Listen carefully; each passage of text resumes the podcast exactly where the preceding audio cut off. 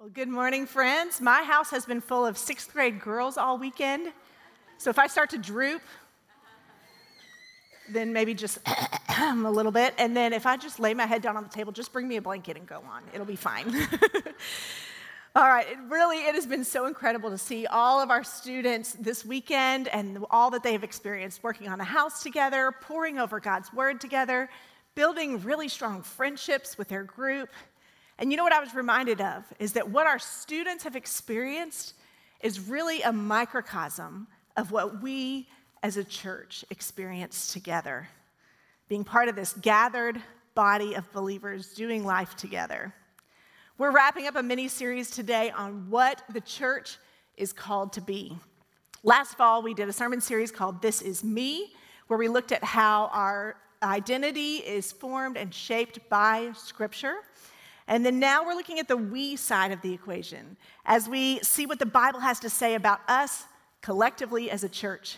So last week we looked at our mission statement and what does it mean for us to passionately follow Jesus. And today we're going to see how important it is that we do that together. All right, so around the world, some cultures tend to be more collectivistic. That means they look at things that through the identity of the group. And other cultures tend to be more individualistic. Uh, their identity is found primarily in the individual. Let me explain a little bit. I was at a conference workshop one time, and Dr. John Park showed four pictures, and you're going to see them on the screen here as well. And he asked us to group them, and people had different answers. He explained that people who grew up in a Western culture tend to think in categories, and so they would say, well, the horse and the cow are animals, the hay and the grass are plants, and so they grouped them together in those categories. But then he pointed out that the people who grew up in an Asian culture more often think in terms of relationships. So for them, it made more sense to think of, well, cows eat grass and horses eat hay. And so that's how they would group them together. Now, although our cultural landscape is changing, the US definitely leans more towards the individualistic side. And there are certainly some really good things about that as it relates to our faith, right? This outlook, it helps us to recognize our own individual sin and our personal responsibility for it. It helps us to see our personal need for grace, and it helps us to make that individual response to the gospel. But uh, this individualistic mindset can also have some downsides to it as well, right? We can view ourselves primarily as individual followers of Jesus who just happen to be geographically near each other. But the Bible paints this drastically different picture. As we discussed in our One Another series last year, we're connected like roots underground from the same organism. Scripture reminds us that we are one body, we're united in Christ. We don't follow Jesus on our own, we follow Jesus together. And this is what the Apostle Paul is explaining to the church in Colossae. He's writing them a letter from prison and he, in the middle of chapter three that we're coming to today, he paints a picture of what the church should look like. So let's open our Bibles together. We're going to be in Colossians chapter three. Listen as I read verses 15 through 17. Hear the word of the Lord. Let the peace of Christ rule in your hearts, since as members of one body you are called to peace, and be thankful. Let the message of Christ dwell among you richly as you teach and admonish one another with all wisdom through psalms, hymns, and songs from the Spirit, singing to God with gratitude in your hearts. And whatever you do, whether in word or deed, do it all in the name of the Lord Jesus, giving thanks to God the Father through him. May God bless the reading of his word. Now, a few years ago, Google published this database of 5 million books that had been published between 1500 and 2008. So you can type a word into their search engine now and discover how often words have been used over the centuries. Now, based on this data, the New York Times columnist David Brooks put together uh, what he calls the story of the last half century. And the first part of this story is the rise of individualism. In the past 50 years, individualistic words and phrases have been drastically on the rise, and they've drastically overshadowed communal words and phrases. So, for instance, you see a lot more of words like self, personalized, I come first, I can do it myself. You see a lot less words like community, share, band together, and common good. And it's not just this idea of togetherness that has suffered, but it's the benefits that we receive from it as well. We're going to show you a, a, chart on the screen. Some of the hardest hit words have been ones associated with things like courage and gratitude. Uh, there's been a significant drop in other terms of moral virtue like modesty, discipline, humility, patience, faith, wisdom, and even talk about evil. Now, I find all this a little bit alarming, don't you guys? So, what does all of this tell us? Well, as much as we may differ from one another, or make life messy for one another, or even occasionally wound one another, statistics bear out what the Apostle Paul was trying to tell one another. The truth is that we need each other. The truth is that we are better off together than we are on our own. The truth is, we can't passionately follow God the way that He has designed it unless we do it together. We don't have to have it all together, but we want together to be our defining word. So today we're going to look at the three characteristics of the together church. Now, if you're taking notes, you'll notice that the key to all of these three characteristics is the same it's Christ. This comes as no surprise to you, I'm sure. At the beginning of Colossians chapter 3, Paul told the Colossians what would happen when they give their lives to follow Jesus. He said, For you died and your life is now hidden with Christ in God. Now, on our own, there's no way that together would be our defining word. Just look at the culture around us, it's increasingly fractured and polarized. But when we all share this common purpose of passionately following Jesus together, then that common pursuit brings us closer together. So let's dive into these three characteristics. The first thing that we're going to see is that we are ruled by the peace of Christ. Ruled by the peace of Christ. Look at with me, with me at the first part of verse 15. Let the peace of Christ rule in your hearts, since as members of one body you were called to peace. Now, when the Bible talks about peace, it's talking about more than just an absence of conflict. Sometimes we might picture peace as being similar to uh, the way we might approach Thanksgiving dinner with the extended family. Well, we can't bring up politics or current events or that weird cousin that everyone's a little bit embarrassed about.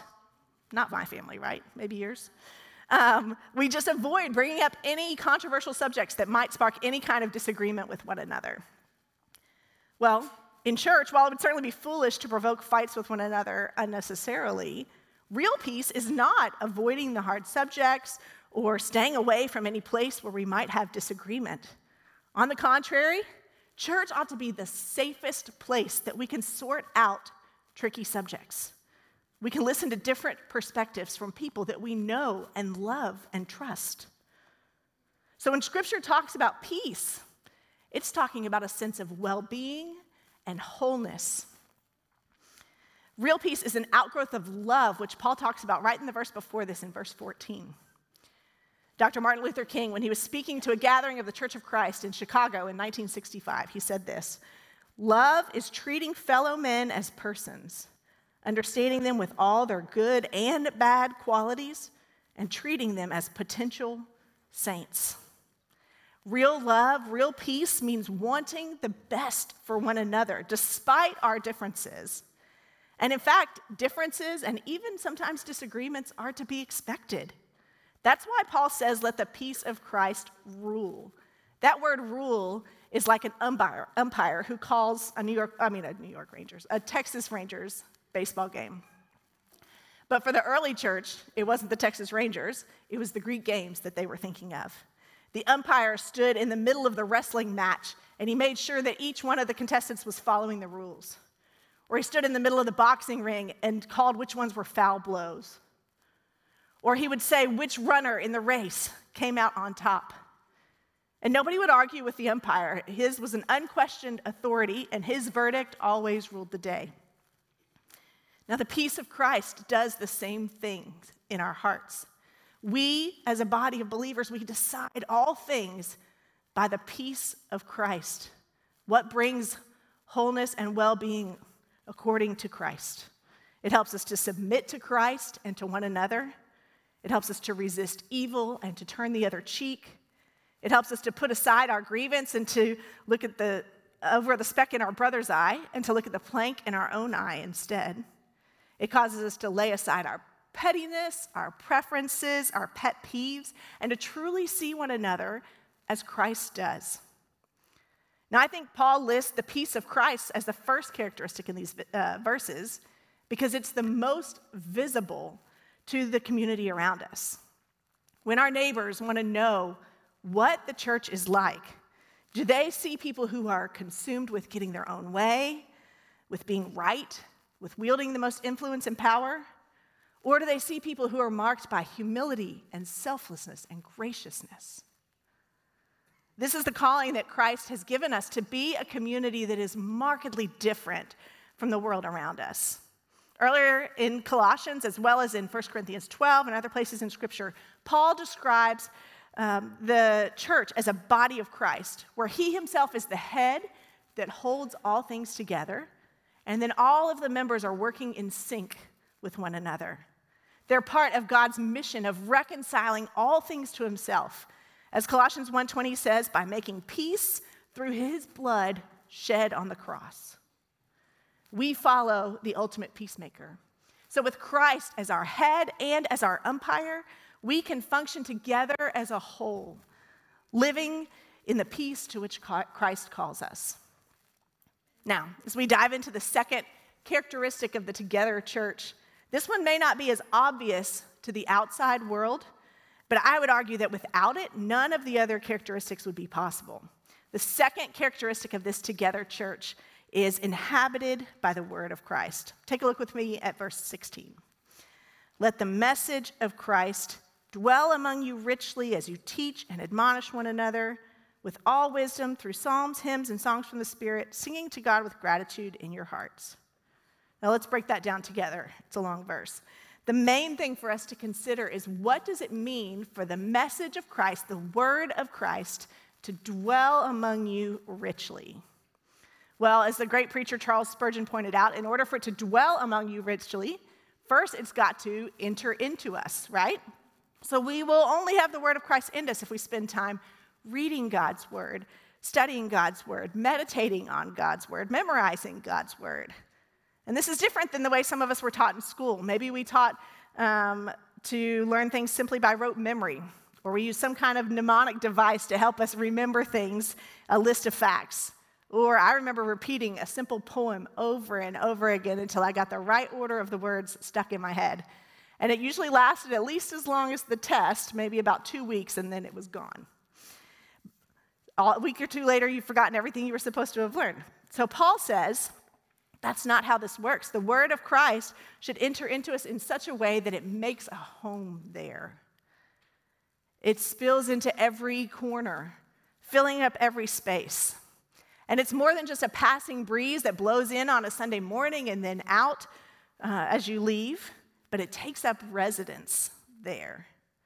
It's not a sparse or a meager residence, it's a rich and a luxurious residence within us. The Word of God enriches every aspect of our lives. It becomes this integral part of who we are. It forms us and it shapes us into the character of Christ. A woman in my Grow group last semester gave a beautiful testimony of the first time that she had read the Bible from cover to cover. And it was actually when she was a student. And she said it was like the pieces of her faith puzzle began to fall into place. She got a more complete picture of who God is and of who she is in relation to God. It's a beautiful thing when the word of Christ begins to dwell in us richly. Now, one benefit of God's word dwelling in us is that we grow in wisdom. In the Greek, that's actually the phrase that comes next in this verse. The Greek says, Let the word of Christ dwell in you richly in all wisdom. Paul had said in Colossians 2 that in Christ are hidden all the treasures of wisdom and knowledge. Now, as you go about your day, wouldn't you want to tap into the wisdom of Christ? Irena and I have been watching Gilmore Girls. Anybody else seen that show? I know it's an old one. It's so fun. Um, one of the characters is this high-strung college student named uh, Paris, and at one point she gets this life coach named Terrence who helps her with every aspect of her life.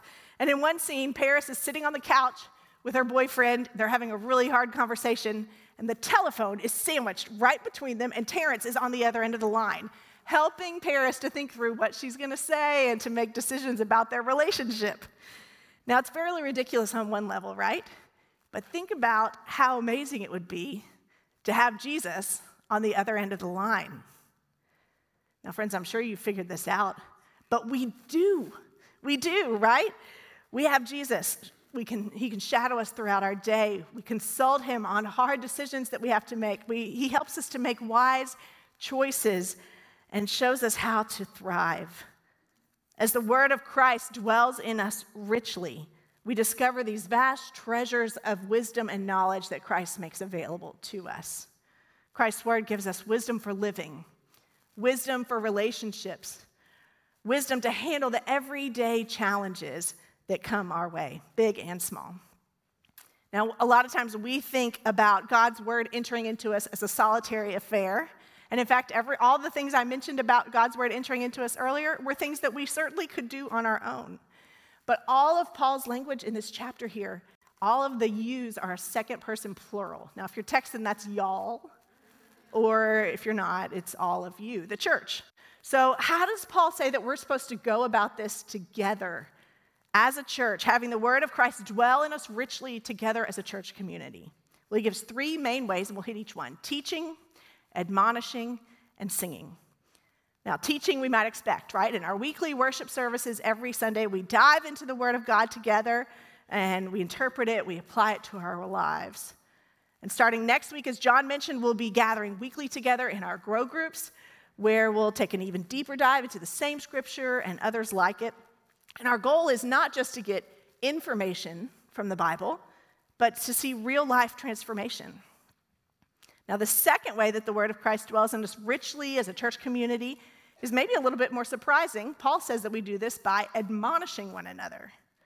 Now, maybe this sounds like rejection or judgmentalism, after all, we know from Scripture how important it is that we address our own behavior first before we seek to correct someone else. But while admonishing does have the sense of teaching correctively, it's really better characterized as encouragement. As we do life together, we see the ways that sin has entangled our brothers and sisters and caused them harm. And so, out of an abundance of love for one another, we take a risk and we call our brother and sister back into God's ways back into what's truly best for them. Maybe that sounds harsh, but uh, Dietrich Bonhoeffer, in his book Life Together, says it this way. We'll put our, this quote on the screen Nothing can be more cruel than the leniency which abandons others to their sin. Nothing can be more compassionate than the severe reprimand which calls another Christian in one's community back from the path of sin.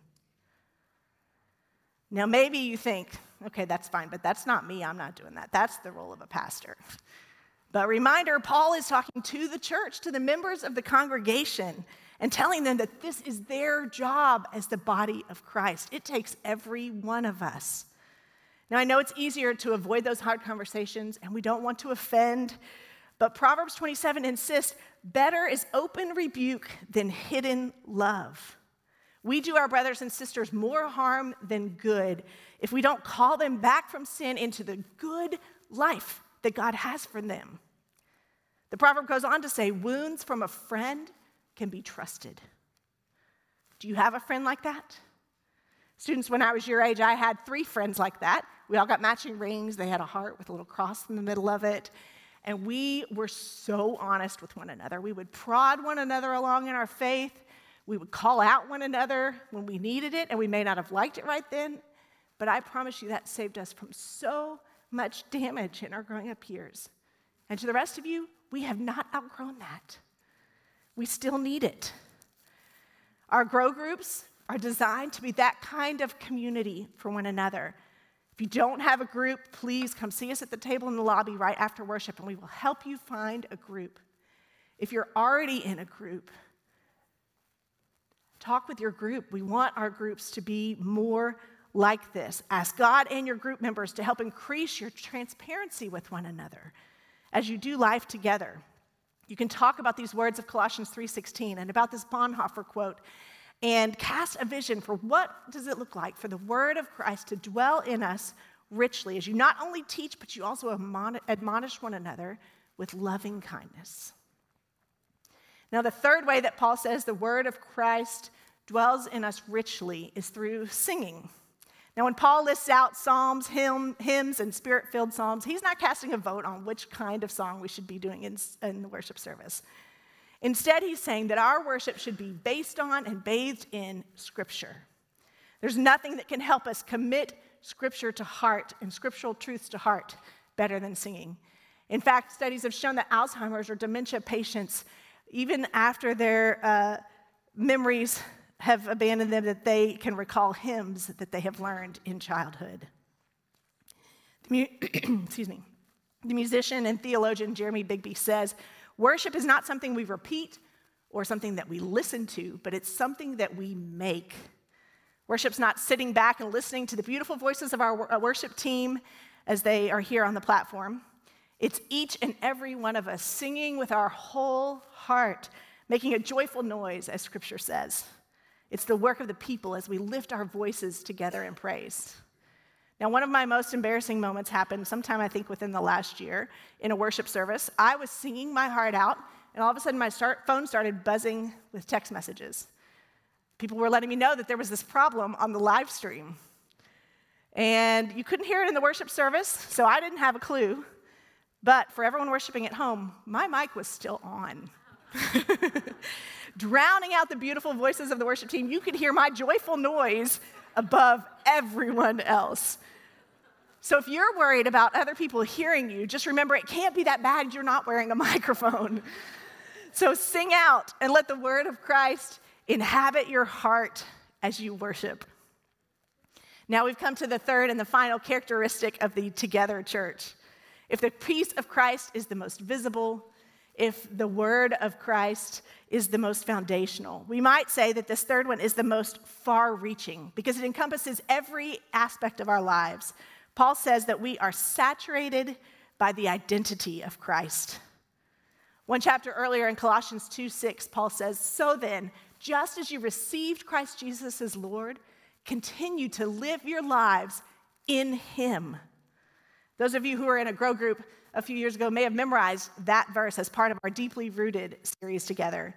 Paul asks us to remember that moment when we first gave our lives to Jesus as Lord.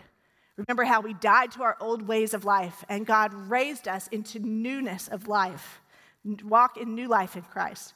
Well, Paul says that this identity is what marks us for the rest of our lives. It's not a one time transaction that inter, uh, ensures an eternal future. It's a whole new way of living. It changes our lives from top to bottom. Look with me at verse 17. Whatever you do, whether in word or deed, do it all in the name of the Lord Jesus, giving thanks to God the Father through him. Think through the different moments of your day, the first thoughts in your mind as you wake up in the morning, the different meetings that are on your calendar for the day, the tasks on your to do list, the conversations that you'll have, the ways that you're going to react to the people and the events of your day. What would it look like for every bit of it to be saturated in the identity of Jesus? Let me paint a picture. You wake up in the morning, you get dressed, eventually you drag yourself out to your kitchen for breakfast. And now, I don't know if you're the kind of person who wakes up with birds chirping and a skip in your step, or if you're the kind of person who shuffles your feet and just wishes there was a no talking rule until 8 a.m. in the morning. But whichever one you are, let's say that one of your family members enters the kitchen and they're the opposite. And it is so irritating. What does it look like for you to live out verse 17 in that situation? Was you sit and wonder what alien planet they came from, you remember that there's not just two people in the room. Christ is there with you, mediating. So, what would it look like for you to approach them as Christ? How could your words and actions bubble up out of the character of Christ in you? What would it look like for your life to be so hidden with Christ in God that every action and every interaction is done in the name and in the way of Jesus? Now, we all know we can't live two different lives. We don't have one day of the week that's spiritual and six days a week that are secular, right? Maybe sometimes we have this tendency to think that we can live with a little dose of Christianity as if it were the cherry on top of our ordinary, regular lives. But Paul says that to live that way is to reject our identity as followers of Jesus. It's not a part time gig, it's a whole new way of life. It's an all or nothing proposition. Either Jesus is your Lord, the authority that you yield to, the pattern that you live by, the identity that you wear, or he isn't. When we're living according to these first two characteristics, when we're allowing the peace of Christ to rule in our hearts, when we're allowing the word of Christ to inhabit our lives, having our identity, identity saturated in Christ happens more easily and naturally.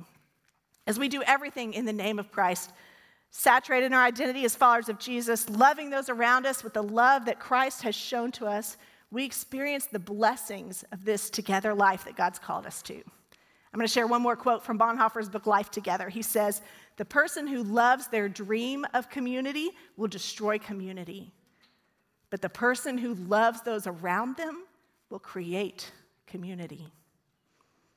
Think about what this looks like in the context of church as we do life together. If each of us is living with intentionality, each thought and word and action done in the name and the love of Jesus, what would our relationships look like? with one another. Think of the kindness and the courtesy we would show to one another. Think of the encouragement and the support that we would extend to one another. As Romans 12 says, we would seek to outdo one another in showing honor. And then, how would we love and serve our community differently? Well, we might begin to see every person through the eyes and heart of Christ. We would put their own needs ahead of our own. We would give freely of our time and of our gifts and our resources to share and to serve them. We would share our own lives and the gospel of God more regularly and liberally. And wouldn't this be the kind of place then that everybody wants to be part of? Friends, this is what it means to, do, to be church to one another, to passionately follow Jesus together. I'll close with a story shared by another author that I enjoy. She tells a story that her minister uh, says when she was about seven, the minister's best friend got lost one day. And the little girl ran up and down the streets of their big town where they lived, but she couldn't find a single landmark that she recognized. She began to be terrified. Well, finally, a policeman stopped to help her. He put her in the passenger seat of his car, and they drove the streets of that town until she finally saw her church. And she pointed it out to the policeman and she said very firmly, You can let me out now. This is my church, and I can always find my way home from here. And then the author says, And that is why I have stayed so close to my church, because no matter how bad I'm feeling, no matter how lost or lonely or frightened, when I see the faces of the people at my church, and I hear their tawny voices, I can always find my way home. Let's pray together.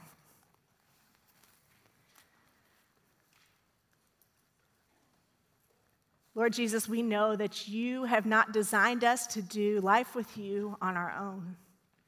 And what a beautiful, even if imperfect, gift you have given us in the church. Lord, forgive us for those times when we have not loved one another in the ways that you have loved us. Lord, would these characteristics that we've talked about today be true of us? Would you let the peace of Christ rule in our hearts? Would you let your word inhabit us and transform our lives together? And Lord, would our identity, collectively as well as as individuals, be saturated by you? And Lord, may this be a witness to those around us of the way that you are at work in us, among us, and through us as we passionately follow Jesus together. It's in the powerful name of Jesus we pray. Amen.